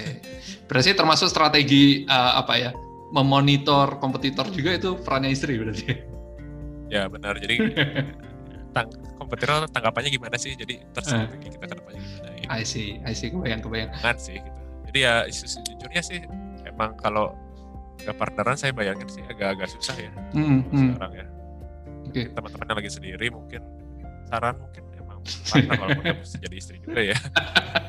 Tapi emang harus tadi sudut dua sudut pandang yang berbeda gitu. Itu akan Betul. sangat membantu juga sih. Karena saling mengisi ya. Kalau terlalu sama akhirnya jadi nggak Ya. ada gunanya, nggak efisien juga jatuhnya. Nah, benar kalau terlalu sama sama-sama jago gitu. Kadang-kadang tuh malah jadi clash gitu. Betul, betul sepakat. Nah ini tadi eh, Mas Kun sempat mention workflow. Mungkin eh, termasuk juga pengen ngobrolin ter- terkait standar operasionalnya di Kun Kun gitu. Eh, kan kalau kita arsitek memahaminya, kita tuh ngedesain ada modeling, ada 2D drafting gitu ya untuk gambar teknis segala macam, ada visualisasi sampai animasi gitu, rendering sampai animasi. Nah proses kalau ini mungkin boleh diceritain dari dua sudut pandang ya. Kalau arsitek itu apakah eh, di tataran mana sih? Apakah konsep, apakah skematik, apakah sudah masuk design development baru kemudian dilempar ke Kunkun ya yang sekarang ini marketnya. Kalau developer itu seperti apa juga gitu? Karena kan mostly developer banyak yang baru konsep aja udah dijual gitu ya supaya dapat income segala macam, baru kemudian nanti teknis ke belakangnya eh, antara butuh atau nggak butuh lagi visualisasi gitu. Eh, di, ta- di tahap mana sih sebenarnya yang paling banyak masuk ke Kunkun itu eh, proses visualisasinya? Kita kan eh, tergantung jenis proyeknya ya. Kebanyakan ada tiga sih kalau saya bayangkan. Jadi Oke. proyek yang developer, Mhm. proyek arsitek, sama proyek sayembara. Ah, Jadi kalau pro- oke. proyek sayembara itu biasanya eh, kebut-kebutan udah pasti ya. Dan eh, biasanya hasilnya juga masih mentah Ah. kayak misalnya. Tapi sih kadang sekarang tergantung arsiteknya juga ya. Dulu saya pernah kerja sama-sama radar, dia Hmm. hasilnya udah cukup bagus gitu untuk sayembara biasanya. Oke. Dan eh, udah cukup banget lah untuk render. Hmm. Kadang-kadang kayak dari urban design tuh kita harus seolah-olah kayak ngedesain juga. Nah itu Nah. pentingnya latar belakang arsitek dan pekerjaan saya sebelumnya. Jadi bisa Betul. nge-support juga. Ngerti nih maksudnya si arsitek atau Ah, urban designernya itu apa. Jadi bisa kalau dev, ngebaca ya. tapi kita- karena super cepet eh, eh, pekerjaannya, jadi kebanyakan sih ngerjainnya banyak pakai Photoshop gitu. Hmm. Hmm. Nah, jadi kebutuhannya untuk eh, ya udah melengkapi aja panel ya. sayembara. Kalau Ah. yang arsitek sih eh, dia tuh butuhnya itu untuk presentasi ke klien waktu pertama kali biasanya. Jadi Hmm. misalnya arsiteknya udah ngomong ke klien, nanti saya coba kan arsitek itu kalau sekarang kayaknya harus bikin proposal dulu ya. Ya, benar. Udah udah udah ngomong sama kliennya, oke nanti kita coba studi dan kita coba bikin eh, Gambarannya gitu ya. gambaran desain prelim ya istilahnya. Ya, preliminary. Jadi standar arsitek udah cukup tinggi sih sekarang sih. Jadi nggak bisa, bisa cuma ngomong doang terus tiba-tiba bisa tekan kontrak. Kalau sekarang tuh Nah, mesti dibuktiin dulu ya. ya kalau saya nanya vendor juga, Ah. vendor, eh, lu lu gimana sih kalau misalnya untuk eh, render itu? Saya biasanya emang, emang untuk ngedilin klien. Jadi kalau misalnya saya cuma ngomong presentasi dealnya lebih dikit, kalau saya nge-render presentasinya lebih tinggi. Oh, gitu. Karena orang orang tuh lebih kebayang, oh ternyata rumah saya bakal keren loh kalau didesain. Kalau kan kalau kan diceritain doang kan karena nggak kebayang. Jadi untuk ngedilin proyeknya dan itu Hmm. biasanya tuh emang si tiap arsitek punya budgetnya masing-masing. Hmm. Jadi misalnya let's say eh, ada yang 5% dari nilai proyek, ada yang eh, tiga persen itu gim- gimana arsiteknya sih dan gimana kebijakan kita mau nerima atau enggaknya gitu. Mhm, mhm. Nah jadi emang eh, di situ sih eh, beda utamanya ada apa saya developer sama arsitek kita tuh banyak maksudnya ke proposal. Nah kalau developer dia butuhnya itu untuk jualan gitu Marketing tools tadi ya. Ya marketing tools. Nah itu kasusnya beda-beda. Jadi ada developer yang udah kerja sama sama arsitek kan, Hmm. terus dia udah punya desainnya, terus dia akhirnya butuh visualnya. Nah kita kita paling kontekan sama arsiteknya lebih ke teknisnya Hmm. aja kayak Hmm. apa nih, eh materialnya apa sih ini, terus eh, eh, kayak misalnya desain desainnya apa yang mau ditonjolin segala Hmm, macam, hmm. Kan harus kelihatan tuh. Oke. Sama biasanya kalau interior, kalau developer itu kan dia jualnya unit ya, bukan jual Betul. full furnish Betul. Kadang-kadang kita kadang-kadang sih sering sih jadi dia udah cuma punya layoutnya doang ya udah kita yang nge-stylingin dalamnya Soalnya part, kayak- part ngedesain juga ya sebenarnya. ya benar ngedesain juga akhirnya kayak kayak misalnya kita ngerender developer kayak taman gitu kan kalau gak punya latar belakang landscape itu gak ngerti gitu Betul. cara nata tanam yang benar Benar. jadi untungnya dulu kan saya waktu di landscape kebayang juga oh gini kurang lebih Ah, cara benar. menata jadi sebenarnya ilmu-ilmu arsitektur dan desain itu benar-benar sangat Kepake ya. sangat pakai gitu di, Mhm, di mhm. dunia visual gitu jadi nggak cuma bisa render doang gitu harus bisa bayang yang bagus tuh gimana sih Ya, ya. Tadi eh, berarti kan tatarannya akan berbeda ya. Si arsitek mostly untuk dealing project, terus kemudian developer kalau sudah punya barang mau dijual dicantikin gitu ya supaya jualannya lebih kencang gitu misalkan. Kalau sayembara tadi bahkan prosesnya paralel gitu sama ngedesain mungkin juga sama semi ngerenderin langsung gitu supaya bisa kejar-kejaran sama waktu dan kawan-kawannya gitu. Nah sedikit tadi terkait efisiensi juga gitu, eh, Mas kan tadi Mas Kun sempat bilang ada developer yang cuma ngasih layout udah stylingin gitu misalkan uh, benar-benar polosan. Arsitek juga sama mungkin. Tadi ada yang mungkin di tataran skematik itu kan belum semuanya terdefine gitu ya materialnya uh, tanamannya mungkin vegetasinya. Padahal itu mungkin elemen-elemen yang penting dalam elemen visualisasi yang membentuk suasana gitu kan berarti akan ada proses revisi gitu ya. Ah, oh nggak cocok nih. Coba lagi coba lagi. Kalau di arsitek sendiri kan mostly biasanya dua kali mayor gitu atau beberapa kali minor revision gitu yang yang dikontrakin gitu supaya eh, nggak nggak lebih jauh daripada itu gitu yang akhirnya merugikan dua belah pihak. Nah kalau di visualisasi bisnis sendiri itu eh, ada batasan untuk penyesuaian kah? Atau ya selama masih oke ya udah deh kita handle toh prosesnya mungkin nggak terlalu rumit misalkan atau seperti Oh. apa proses revisi ini? ya itu itu, itu emang agak ada semacam batas tipis ya antara desain atau visual ya di situ. Ah, Kalau terutama kayak kayak styling gitu. Eh, Nah, tapi yang kita concern adalah kita bilang ke klien kalau kita nggak bisa ngedesain, kalau kita bisa Hmm. styling. Oke. Nah, jadi eh, guide-nya itu harus tetap dari mereka. Misalnya Hmm. mereka senangnya itu kayak apa ya? Let's say kayak desainnya Hari Prana atau Hmm.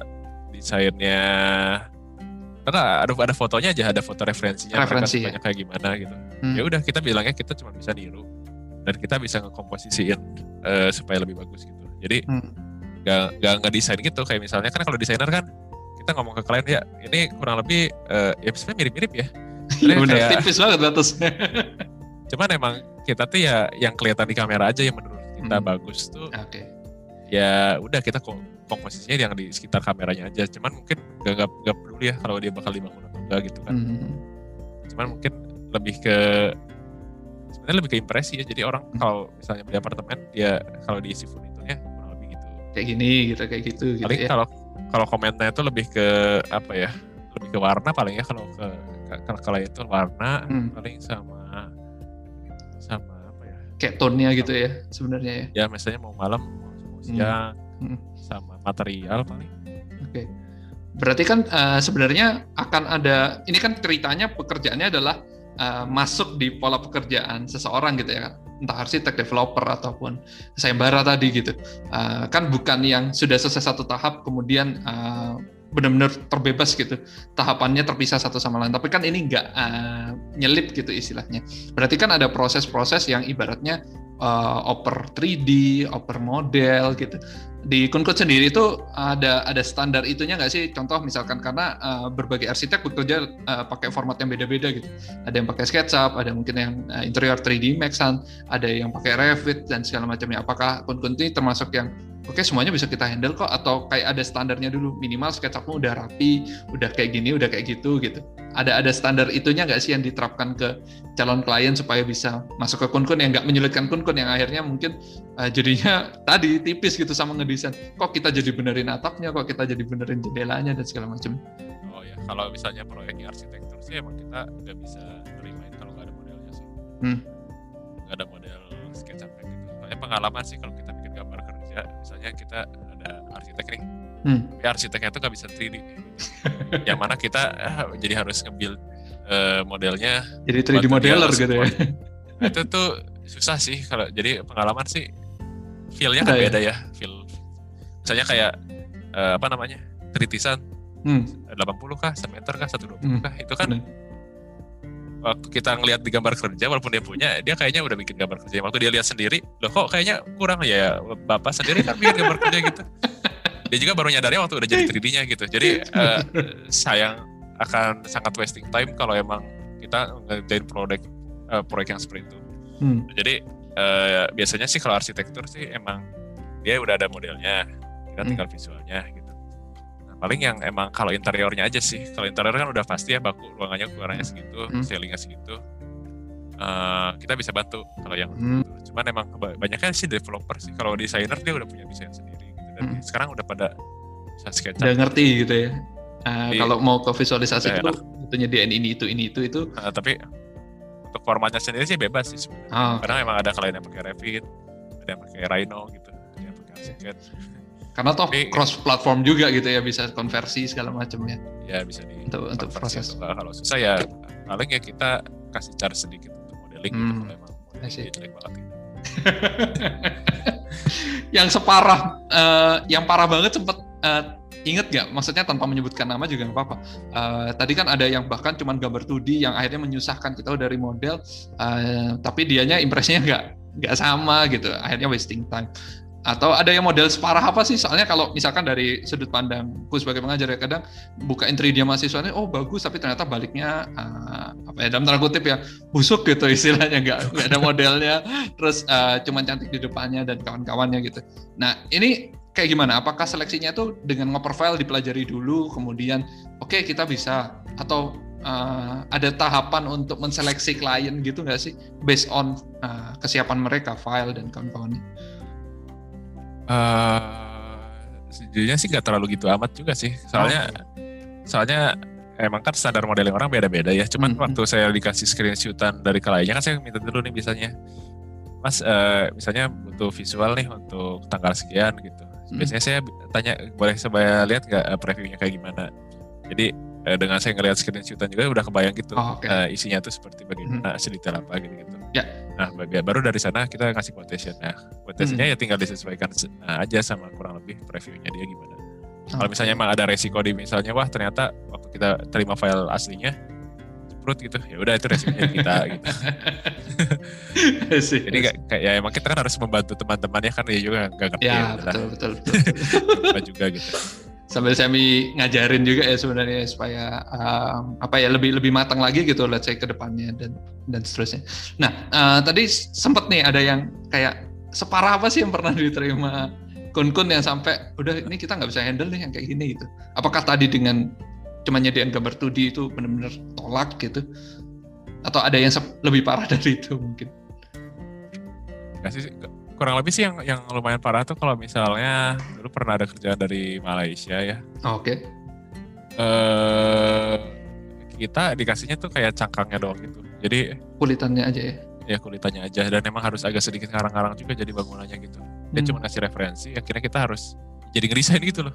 Dia benar. Dari situ kita kita kayak menderita gitu kerjanya karena emang di sisi lain kayaknya udah bener gitu menurut kita tapi menurut mereka kayak Salah. juga apa masalahnya di visualnya jadi kadang-kadang tuh ke- kayak suka ke ini bagi gitu kayak ini kan kayaknya nggak bagus tapi jadi bingung gitu kayaknya apakah masalahnya di visualnya atau emang di desainnya gitu Ah, oke. jadi bingung gitu loh jadi emang ya masalahnya di situ sih banyak Oke. yang paling parah sih tapi sisanya sih ya kita menghindari proyek yang seperti itu Oke, jadi challenge-nya terbesarnya itu adalah yang mungkin belum tahu batasan antara ngedesain sama ngevisualisasi gitu ya. Kalau berharapnya kun-kun juga ngedesain, eh, ya itu mungkin eh, apa ya istilahnya jadi kayak eh, challenge buat kun-kun juga yang akhirnya mungkin lebih baik nggak ngambil yang tipe itu gitu ya supaya nggak apa ya jadinya ngedesain takes Ya. time ngebuang waktu dan kawan-kawan. Nah, ya kan kan bayaran desainer padahal apakah ada ya let's say kayak arsitek aja kan juga banyak orang yang belum tahu. Taunya arsitek tuh bisa sampai ngebangun padahal ada peran lagi kontraktor. Ini juga sama gitu. Gambar-gambar cantik ini kan bisa aja orang mispersepsi oh, jangan ini ngedesain juga nih sampai sekeren ini gitu. Menyadarkan klien atau calon klien kalau ini tuh kita tuh nggak handle desain. Apakah dengan sekedar oke kalau desain kita nggak sampai situ loh atau pembelajaran ke klien ini dilakukan pelan-pelan gitu. Oh kita kebanyakan sih emang kliennya sendiri udah tahu sih skop kerjanya gitu kalau yang sekarang ya. Hmm. Tapi kalau awal-awal gitu? eh, kalau yang awal-awal misalnya nggak juga sih sebenarnya waktu dia oh, datang juga ke kita nanyain Pak saya ada ruangan kosong Pak eh, pengen di pengen diisi. Ya atau didesain. Oh kalau udah katakan kayak gitu Pak maaf kita nggak bisa ngedesain. Ah, oke. Udah Di- udah kebaca langsung. Bisa kebaca berarti ya. Oke, eh, ngobrolin teknis sedikit lagi mungkin, eh, Mas Gun. Kan Ya. ini eh, kerjaan yang sa- sangat hardware dependent gitu. Eh, kalau eh, hardware-nya nggak mumpuni, ibaratnya kualitasnya nggak bisa segitu gitu. Eh, banyak yang terjebak akhirnya kan yang sering dibahas eh, akun juga di sosmed gitu ya. Banyak yang ngebagusin hardware dulu, padahal skillnya juga belum gitu. Eh, padahal juga skill yang meningkat rasanya tetap perlu diimbangi dengan hardware yang meningkat juga. Kalau dilihat kan dari yang awalnya mungkin eh, kerjanya masih di komputer masing-masing, sekarang udah pakai server, pakai render farm dan segala macamnya. Um, di titik mana sih kita bisa mengukur, oke kita nih uh, upgrade skill dulu deh gitu, atau ini saatnya kita upgrade hardware juga gitu. oh ya jadi eh, gini sih kita emang harus harus harus ini dulu harus bisa bayangin kalau misalnya kita ngerjain suatu proyek itu harus udah bagus aja dulu mau Mm-mm. apa pun yang kita kalau hardware apa pun yang kita pakai gitu Mm-mm. jadi mindsetnya harus gitu dulu Mm-mm. saran jadi ya mungkin yang kayak posting yang terakhir kita kasih lah kan maksudnya tahun 2013 itu saya merasa gambar itu tuh bagus banget Ya benar, walaupun, benar. hard- kemarin ya. wala- walaupun hardware saya jelek gitu padahal padahal kan nggak pakai 3D full juga gitu Betul. tapi impresi post pro gitu ya. Ya, jadi sebenarnya itu pun sama yang dipikirkan sama klien. Jadi Hmm. mau lu pakai hardware apa pun ya terserah. Yang penting kan hasil. Hasilnya aja gitu. Jadi kalau misalnya kita udah yakin hasilnya bagus dan emang ternyata hardware tuh menunjang kita nanti kalau misalnya ada job lagi ya emang kita harus mempertimbangkan ke sana gitu hmm. tapi kalau kita merasa udah nyaman ya nggak apa-apa gitu tapi concernnya jangan sampai mikir kalau hardwarenya jelek uh, saya hasil rendernya jelek enggak juga kayak sekarang saya uh, kan ada kerja sama sama kolaborator ya istilahnya hmm. tim-tim kita yang di luar kantor gitu ya itu hardware-nya nggak bagus-bagus juga gitu. Oh, Cuman kalau misalnya caranya benar bisa ya, ya bisa juga gitu. Jadi mungkin belum tahu aja caranya gitu. Dan ah, itu yang emang butuh belajar. Oke. Okay. Mungkin sedikit tadi ke apa ya istilahnya partner di luar kantor gitu. Uh, even juga tim dalam kantor gitu. Kan berarti ya. saat yeah. masuk ke sini itu ada pola pekerjaan yang sudah cukup settle gitu ya, Mas Gun ya. Um, pakai yeah. software ini ini ini urutannya gini gini gini gitu. Uh, berapa lama sih orang yang masuk itu bisa adapt sama polanya kun-kun. Proses adaptasinya tuh kurang lebih ngajarin lah, nyesuaiin dan segala macam tuh butuh berapa lama gitu. Oh, kalau kalau sekarang kan seleksinya lumayan ketat. Jadi hmm. Softwarenya harus sama, terus eh, hasilnya juga udah harus bagus gitu. nah, kalau kalau zaman dulu sih waktu saya pertama mulai ya, ya. sama-sama struggling gitu. Jadi anak yang sama sekali nggak bisa render pun benar-benar diajarin gitu. Kalau sekarang udah nggak sempat ya? Ya sekarang sih udah gak punya waktu juga sama uh, apa ya kurang efisien lah kayak gitulah cuman ya itu kan salah satu cara kita sebenarnya cara uh. cara cara berkembang mm -hmm. ya emang ada yang nyaman dengan seperti uh, ngajarin ya nggak apa-apa juga gitu yang penting sekali lagi hasilnya harus bagus gitu. orang yang cupu yang ngerjain juga ya hasilnya harus tetap bagus ya, jadi ya, ya concernnya di sana sih gitu. oke okay. Ini mungkin bicara ke tim, terus kemudian mungkin ke klien sedikit. Tadi kan sebenarnya ada juga yang uh, dari Malaysia, bahkan sekarang skalanya kun-kun kan udah internasional gitu. Karena uh, batas apa ya waktu batas tempat itu udah nggak ada lagi dengan metode online daring. Apalagi tadi produknya mostly file digital gitu. Um, di di proses tahun keberapa atau kapan sih yang kemudian oke okay, kita ngeluasin pasar sampai ke internasional nih kayaknya bisa gitu karena kan di awal-awal nggak mungkin langsung internasional kan pasti skalanya masih skala nasional uh, terus kemudian nanti step up ke internasional. Itu momennya masih inget gak kapan? Terus uh, keputusannya untuk meluaskan market ini karena apa? Uh, dulu sih mindset saya sih gini sih. Oh kayaknya market luar tuh uh, menjanjikan gitu. Karena hmm. emang dulu tuh kepikirannya misalnya lu harga di Indonesia misalnya per view-nya sejuta sampai sejuta setengah tapi kalau hmm. di luar itu bisa sampai 3 juta sampai 5 juta per view gitu. Jadi kalau misalnya saya dapat proyek senilai 3 juta per view, di luar saya bisa dapat 8 juta sampai 10 juta per view gitu. Hmm. Hmm. Nah, uh, sejujurnya sih waktu dulu sih jalan-jalan aja gitu. Hmm. Misalnya kita kebetulan tiba-tiba ada klien aja tiba-tiba nongol gitu da, oh, pengen okay. da, dari entah dari mana render juga sih mungkin dari website atau dari IG gitu nah cuman uh, saya kepikiran sekarang justru uh, yang lebih penting itu bukan soal Indo luar atau enggaknya gitu loh hmm. kalau sekarang apalagi kan udah ada IG platform hmm. udah luas kayak ada Fiverr segala macam bahkan orang luar pun udah sangat mudah gitu. Misalnya hmm. kita mau ajak kolaborasi, misalnya hmm. ngobrol, chat segala macam. Hmm. Yang lebih penting itu sebenarnya bukan nyari luar atau dalam, lebih penting itu kita marketnya yang mau yang mau yang mana gitu loh. Ah, okay. bahkan market di dalam luar negeri itu orang-orangnya tadi tajir tajir sebenarnya kalau kita bisa ketemu bisa yang pas gitu ya. uh, jadi saya ngeliat kayak orang-orang Indonesia juga pada kaya kok sebenarnya cuman kok cuman gimana kitanya aja nyampein dan nggak prosesnya mereka aja gitu. Betul, betul dan ternyata harganya juga sama kayak harga luar juga gitu hmm. kadang-kadang kita terlalu mendewakan orang luar juga gitu sih padahal nggak segitunya gitu ya nggak segitunya kalau emang orangnya udah ngerti gitu ya hmm. cuman hmm. emang uh, shortcut lebih cepatnya sih emang ya standarnya harus standar luar negeri gitu standar ya, ya. nah itu yang harus dikonservkan lah jangan sampai kita kepedean ternyata standar kita juga standar standar aja gitu. jadi sebenarnya tadi fokus meningkatkan kualitasnya platform website Instagram, sosmed gitu ya, itu udah bekerja yeah. dengan sendirinya sebenarnya ya.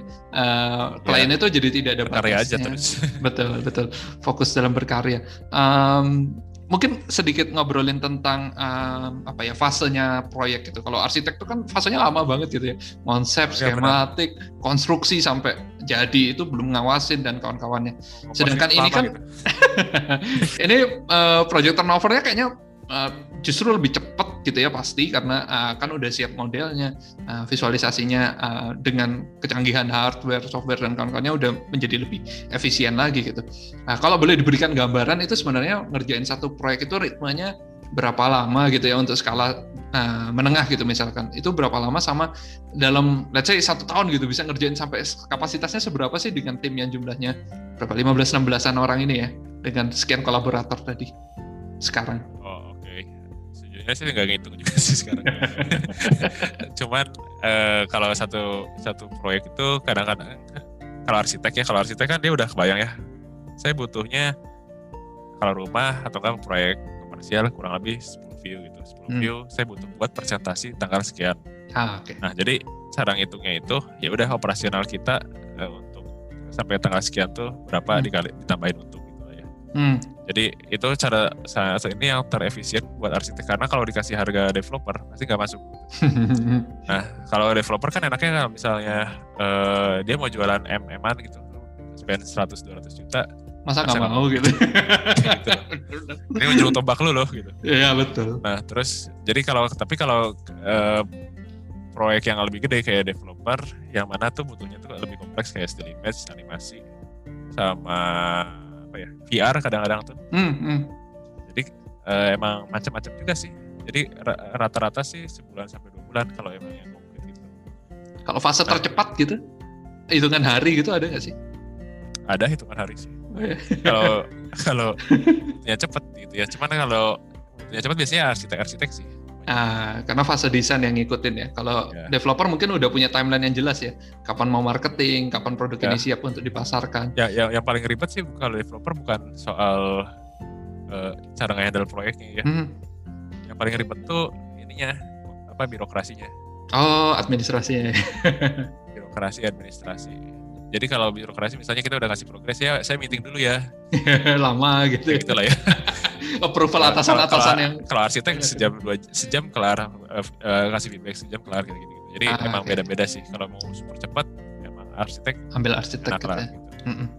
Uh, bicara produk juga tadi uh, Mas Kun bilang, oh aku ngasih model ini aku butuh 10 view gitu. Yang banyak menentukan itu justru dari klien, saya butuhnya view-view ini ini ini atau justru uh, kun-kun dengan apa ya dengan instingnya, dengan keahliannya juga bisa menawarkan gitu. Kayaknya yang kamu minta ini padahal yang bagus mungkin lebih menjual dari sudut ini, dari view ini gitu. Oh, itu uh, menentukan produknya itu gimana? Apakah murni dari klien kita ikutin aja apa kun-kun sempat ngasih kayak eh enggak deh kayaknya kamu segini aja cukup tapi ambil view-nya yang ini ini nih misalkan kayak gitu. Kalau pengalaman sih kalau arsitek sih udah punya angle-nya sendiri ya. Pasti ya. Soalnya, ya. Soalnya dia udah udah kebayang kira-kira apa yang mau dipresentasiin di hmm. angle tersebut. Okay. Kalau developer sih yang biasanya masih asistensi gitu. Mm-hmm. Jadi kita harus banyak banyak ngasih insight juga terutama. Mm. Kadang-kadang tuh kadang tricky juga ya kalau misalnya kita manut-manut aja gitu hmm. terus nggak bisa ngeyakinin mereka terus hasilnya jelek terus mereka jadi heran sendiri kok kurang bagus gitu. Oke.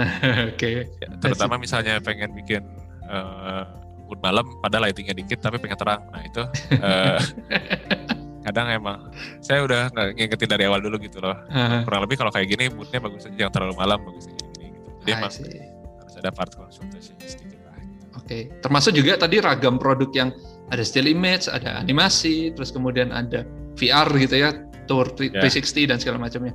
Uh, menentukan tipenya itu gimana maksudnya? Apakah orang yang aslinya maunya image tapi ini kayaknya bagus deh kalau dianimasiin kita propose aja ya. Uh, ini bagus Pak dianimasiin misalkan gitu. Atau tertib aja ngikutin apa yang diminta gitu. Banyak sih by demand sih sebenarnya, cuman hmm. emang kita pinter-pinternya aja buat yakinin klien terutama klien. customer klien misalnya uh, biasanya yang paling berat tuh ngedilin pertama kali hal yang baru misalnya ah. kayak animasi kita yang terakhir yang pertama kali itu kan APL ya uh. gitu. Uh. dia itu udah punya standar animasi sendiri biasanya terus dia biasanya outsource keluar kayak ke Cina gitu hmm. berarti kalau misalnya kita pengen bikin sesuatu yang baru kita harus ngebreak harus apa ya ngebreak si itunya si binding di mana dia itu udah biasa sama Cina terus stylenya itu udah seperti itu terutama kayak hmm. bos-bos besar kan dia ngelihatnya udahlah yang ini aja yang standar gitu nah itu jadi itu PR banget sih nah, yeah. itu butuh orang dalam. Nah, Oh. jadi kadang-kadang kita tuh emang Oke. nggak bisa nggak bisa apa ya? Ya nggak bisa ngasih input walaupun sebagus apa pun emang butuh orang dalamnya yang yakinin juga. Nah, Jadi Hmm. emang eh, kalau pas sudah berhasil, akhirnya kayak sekarang semua animasi APL kita yang pegang. Kayak gitu. Hmm. Hmm. Jadi emang baru harus dibuktiin dulu. Oh kayak gini tuh hasilnya. Nah baru eh, mereka yakin oh ternyata bisa juga lebih gitu. Sempat ada ngasih ini nggak sih, Mas Kun? Kayak, let's say dalam tanda kutip ya bonus-bonus yang supaya nanti mereka apa ya uh, pesan itu ke kita gitu. Let's say misalkan awalnya minta image still gitu, terus kemudian kayaknya di animasiin bagus. Oke deh di teasing gitu dikasih uh, klip apa segala macam untuk ini loh kalau kamu diginin bisa kayak gini gitu. Padahal itu mungkin kerjaannya di luar apa ya quotation itu tadi. Oh iya sih beberapa sih kayak tapi nggak nggak nggak banyak juga. Cuma Hmm. Saya emang lihat juga sih potensinya seperti gimana gitu. Hmm. Di kebanyakan sih justru sebaliknya ya kalau misalnya dia ng- ngambil animasi Hmm. eh, still image-nya tuh bisa dibonusin karena udah kelar nih scene-nya Hmm. tinggal di render ulang scene gitu. Jadi Bener. Barangnya cara- udah ada sebenarnya ya. Ya cara ngebujuknya gitu oh ya udah lu kualitas Kalian deh eh, gitu ya. animasinya udah kualitas still image jadi daripada lu capek-capek bayar render lagi bikin animasi sekalian I see, I see. Soalnya dulu Emang- mungkin ada fasenya yang ini ya, yang still image tuh bisa bagus karena di post pro, tapi dianimasiin nggak bisa karena itu bukan model gitu, itu touch up Photoshop gitu. Tapi sekarang kan tatarannya eh, udah apa ya full model gitu, jadi eh, even animasi sama still image tuh kualitasnya udah udah sama lah ya gitu. Eh, Aha. sed- tadi mungkin sedikit ngobrolin animasi. Kan animasi ini eh, kalau tadi banyak yang ditunjang sama skill-skill sebelumnya Mas Kun gitu ya, dari landscape, urban, kebantu sama kerjaan-kerjaannya. Tapi kalau yang uh, animasi ini kan butuh skill dalam tanda kutip kayak sutradara gitu ya, nentuin sudut kamera, nentuin apa ya urutan-urutan uh, narasi dari animasinya dan segala macamnya.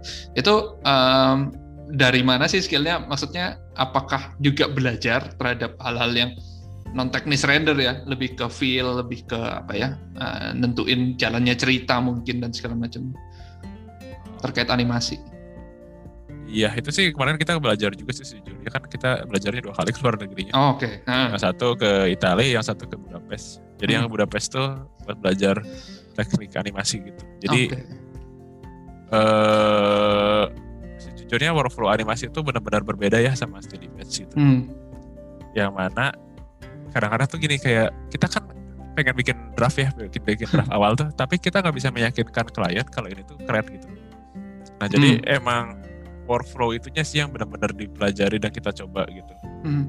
dan realitanya waktu kita udah pakai workflow tersebut waktu kita ngeyakinin animasi pertama kali ke klien dia langsung deal deal gitu nah itu dan, dan emangnya enaknya animasi tuh kadang-kadang kita eh, yang di komentarinya nggak penting gitu kalau kalau still image tuh misalnya Komentarnya salah, eh, objeknya melayang atau enggak ada apa namanya banyak gitu komennya berudul gitu.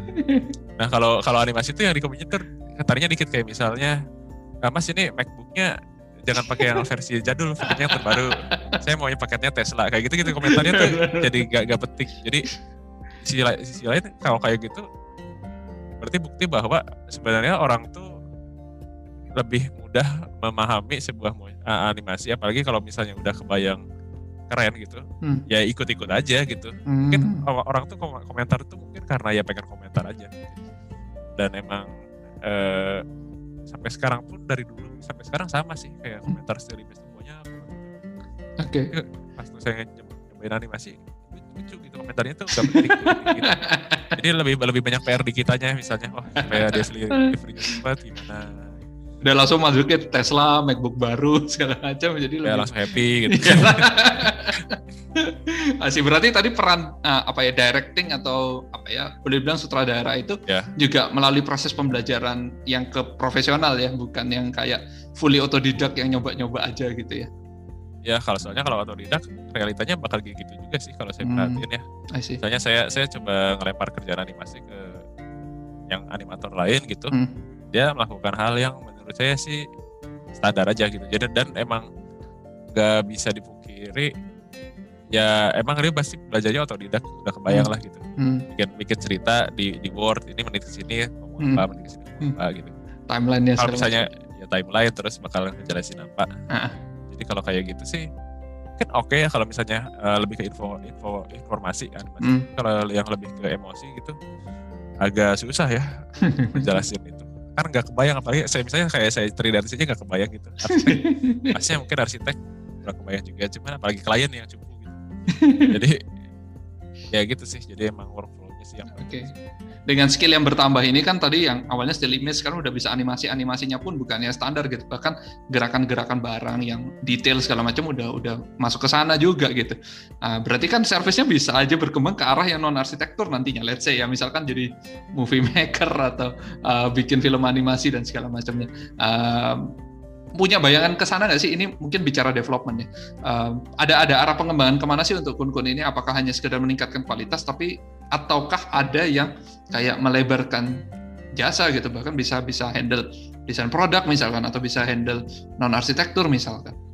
sejujurnya sih dengan eh, produk kita tuh digital kita tuh benar-benar bisa mengembangkan ke arah mana pun sih tapi di sisi lain agak bahaya juga kalau Hmm. kita nggak fokus gitu Hmm, Nah, jadi kita nggak punya eh, value lebihnya gitu padahal sebenarnya dengan memfokuskan diri ke sana juga udah banyak banget jadi kalau sih. mereka nyobain misalnya gini lah animator yang jago-jago di Indonesia tuh banyak gitu loh kayak Hmm.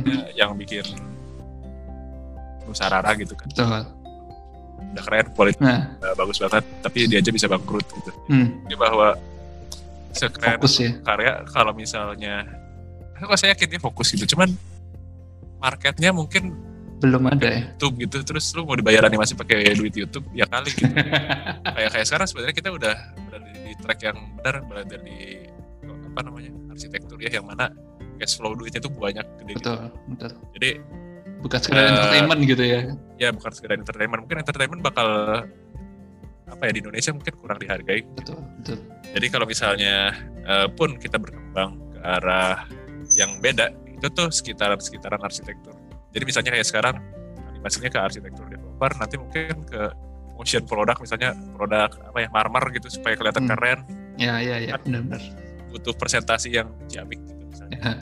Apa, kayu supaya keren daripada lu cuma video-video doang bisa di 3D-in hasilnya lebih kreatif gitu. Nah, mungkin bisa ke arah sana. I see. Tapi ya tetap skupnya skup eh, arsitektur. Jadi pertimbangan bisnisnya itu tetap jalan ya, demand ke produk yang emang eh, dibutuhin gitu ya, bukan yang sekedar fun, sekedar entertainment, tapi mungkin di Indonesia belum belum terjadi ekosistemnya sampai yang kemudian akhirnya merugi dan kawan-kawannya. Mungkin masuk bagian-bagian Ya. terakhir dari obrolan ini ya Mas Kun. Eh, terkait tadi development juga, termasuk juga eh, pelatihan mungkin karena di Kun-Kun juga ada Kun-Kun Academy ya kalau nggak salah eh, untuk bikin kelas gitu ya istilahnya eh, melatihkan skill ini ke orang-orang di luar tim gitu buat yang mau belajar eh, disediakan medium khusus gitu untuk belajar.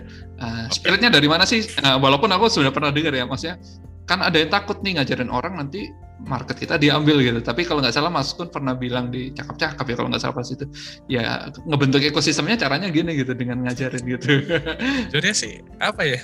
Atau Gak gimana? semudah yang diomongkan juga sih kayak sekarang kan kita lagi agak vakum ya akademinya Ah. karena kemarin sedikit cerita sih emang kan kita bikin akademi eh, pengennya orangnya jago render gitu. Ah, tapi sejujurnya waktu orang eh, mulai batch 3 gitu Ah. eh, kalau batch 1 tuh emang kita ayo dua minggu saya bikin bikin metodenya tuh persis mirip sama yang saya yang saya dapat di hmm, kali gitu. Kita Hmm. tuh belajar sebulan lu Ah. fokus belajar udah gitu. Hmm, jadi waktu kita benar-benar full time untuk belajar Nah, Hmm. kalau tapi kalau di Italia sebulan, oke lah Indonesia gak punya waktu dua minggu deh.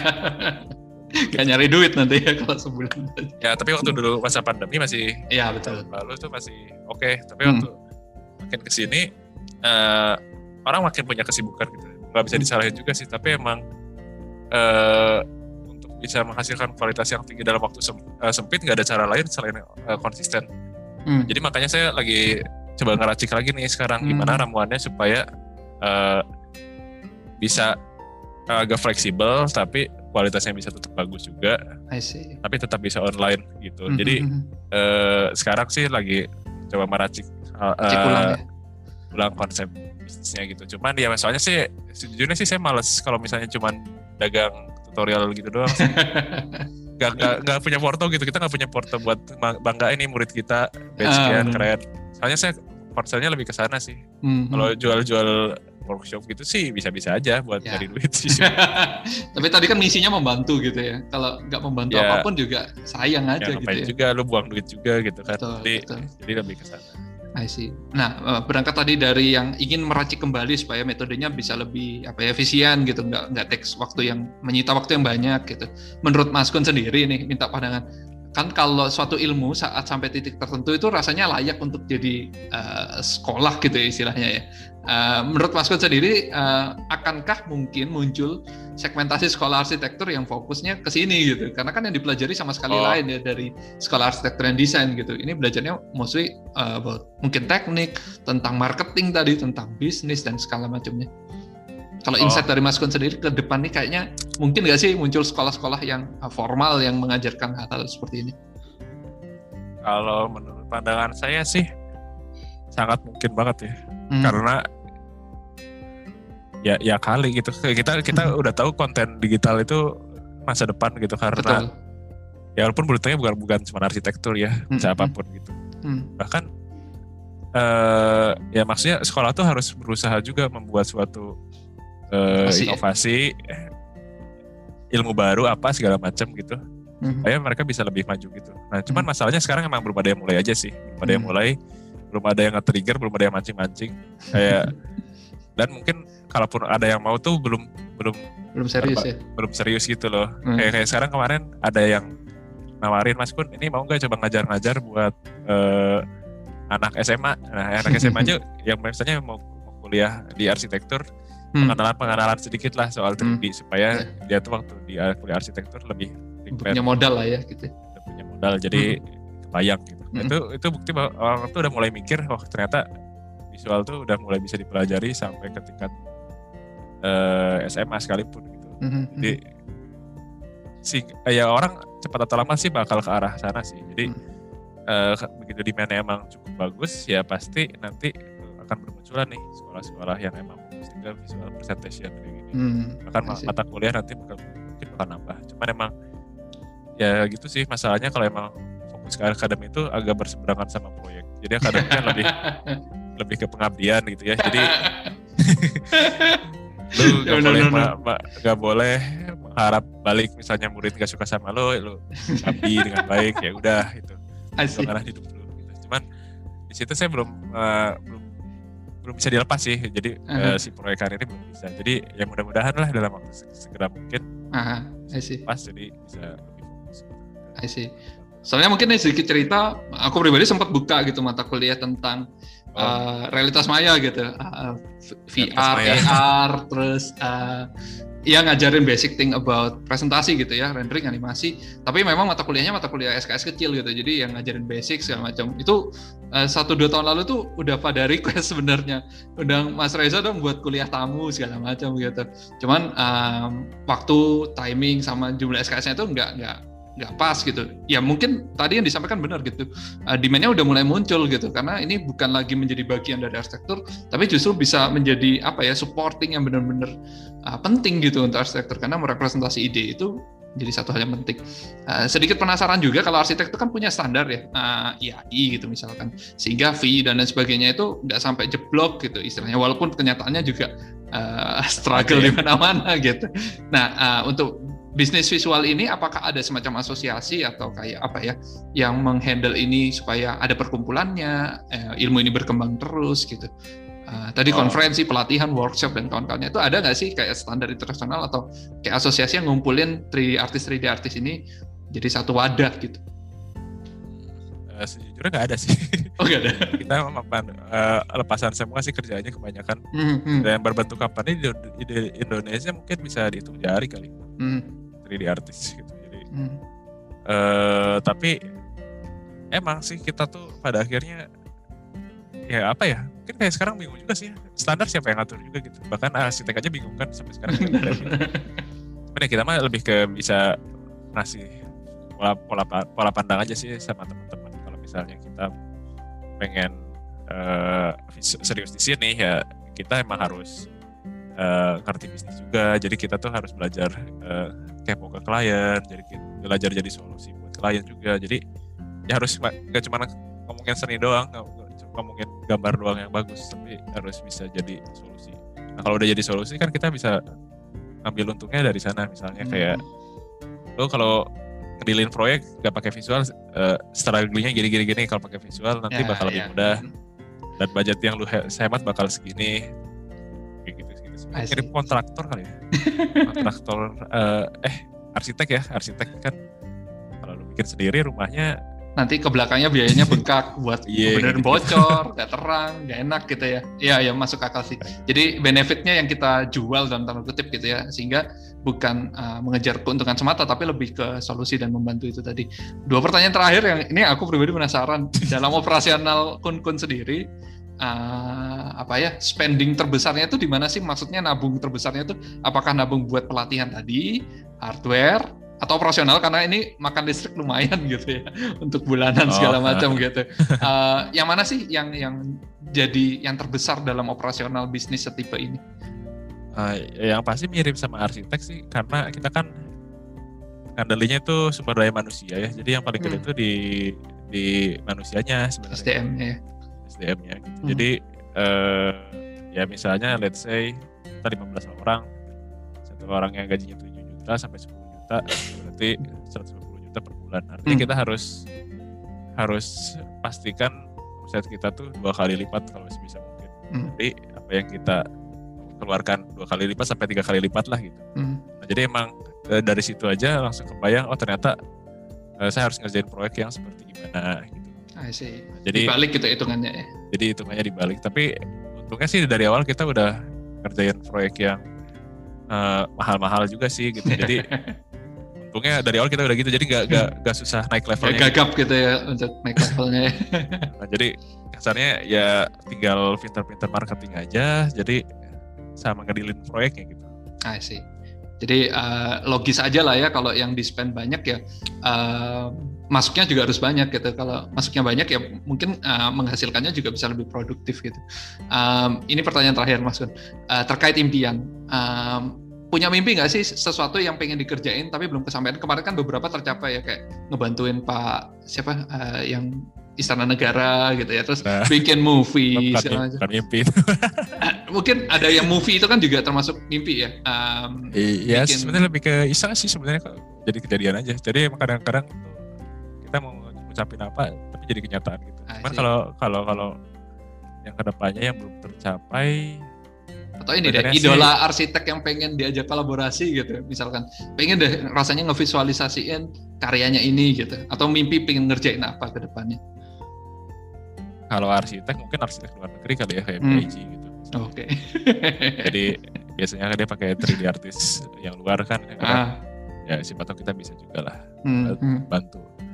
Cuman eh kalau saya pribadi sih sejujurnya mimpi saya tuh bisa mencari CEO baru.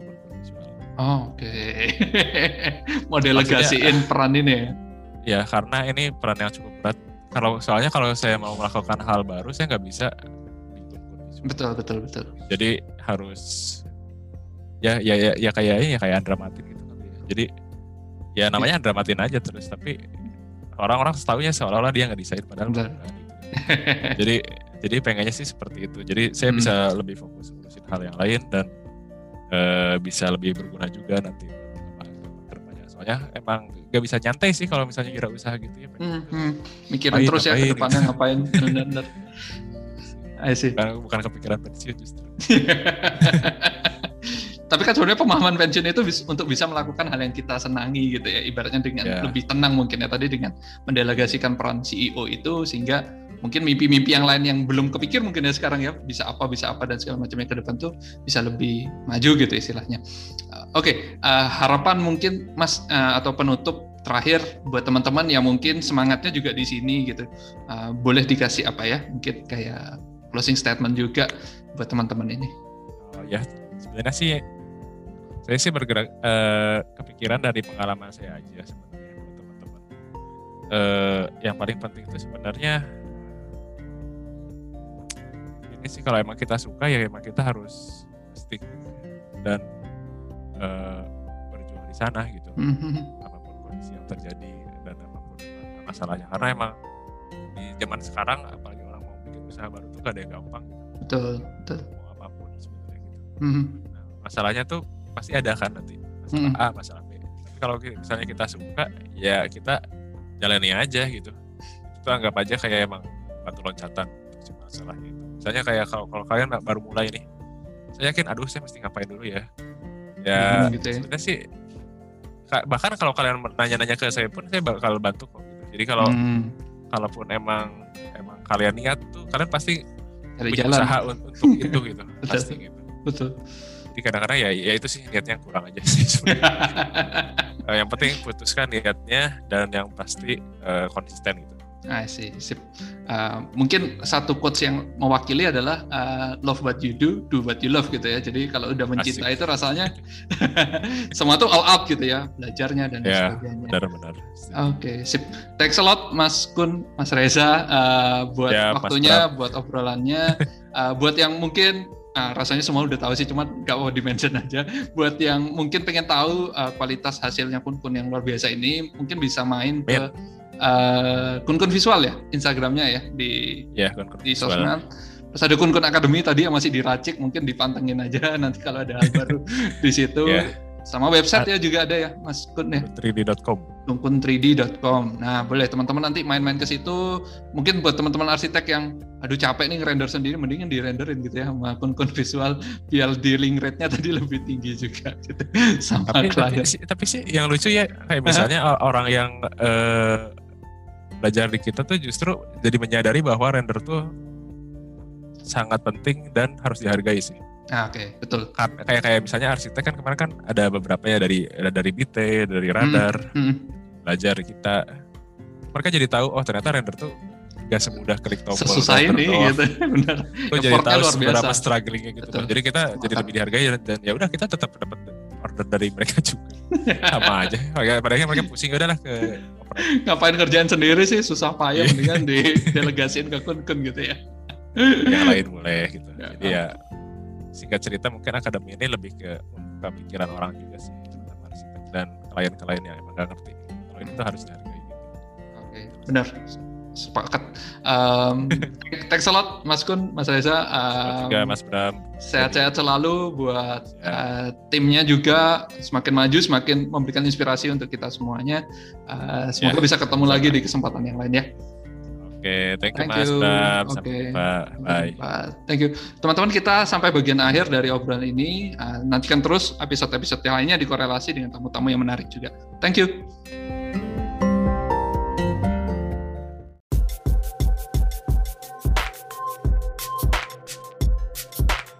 Thank you for listening.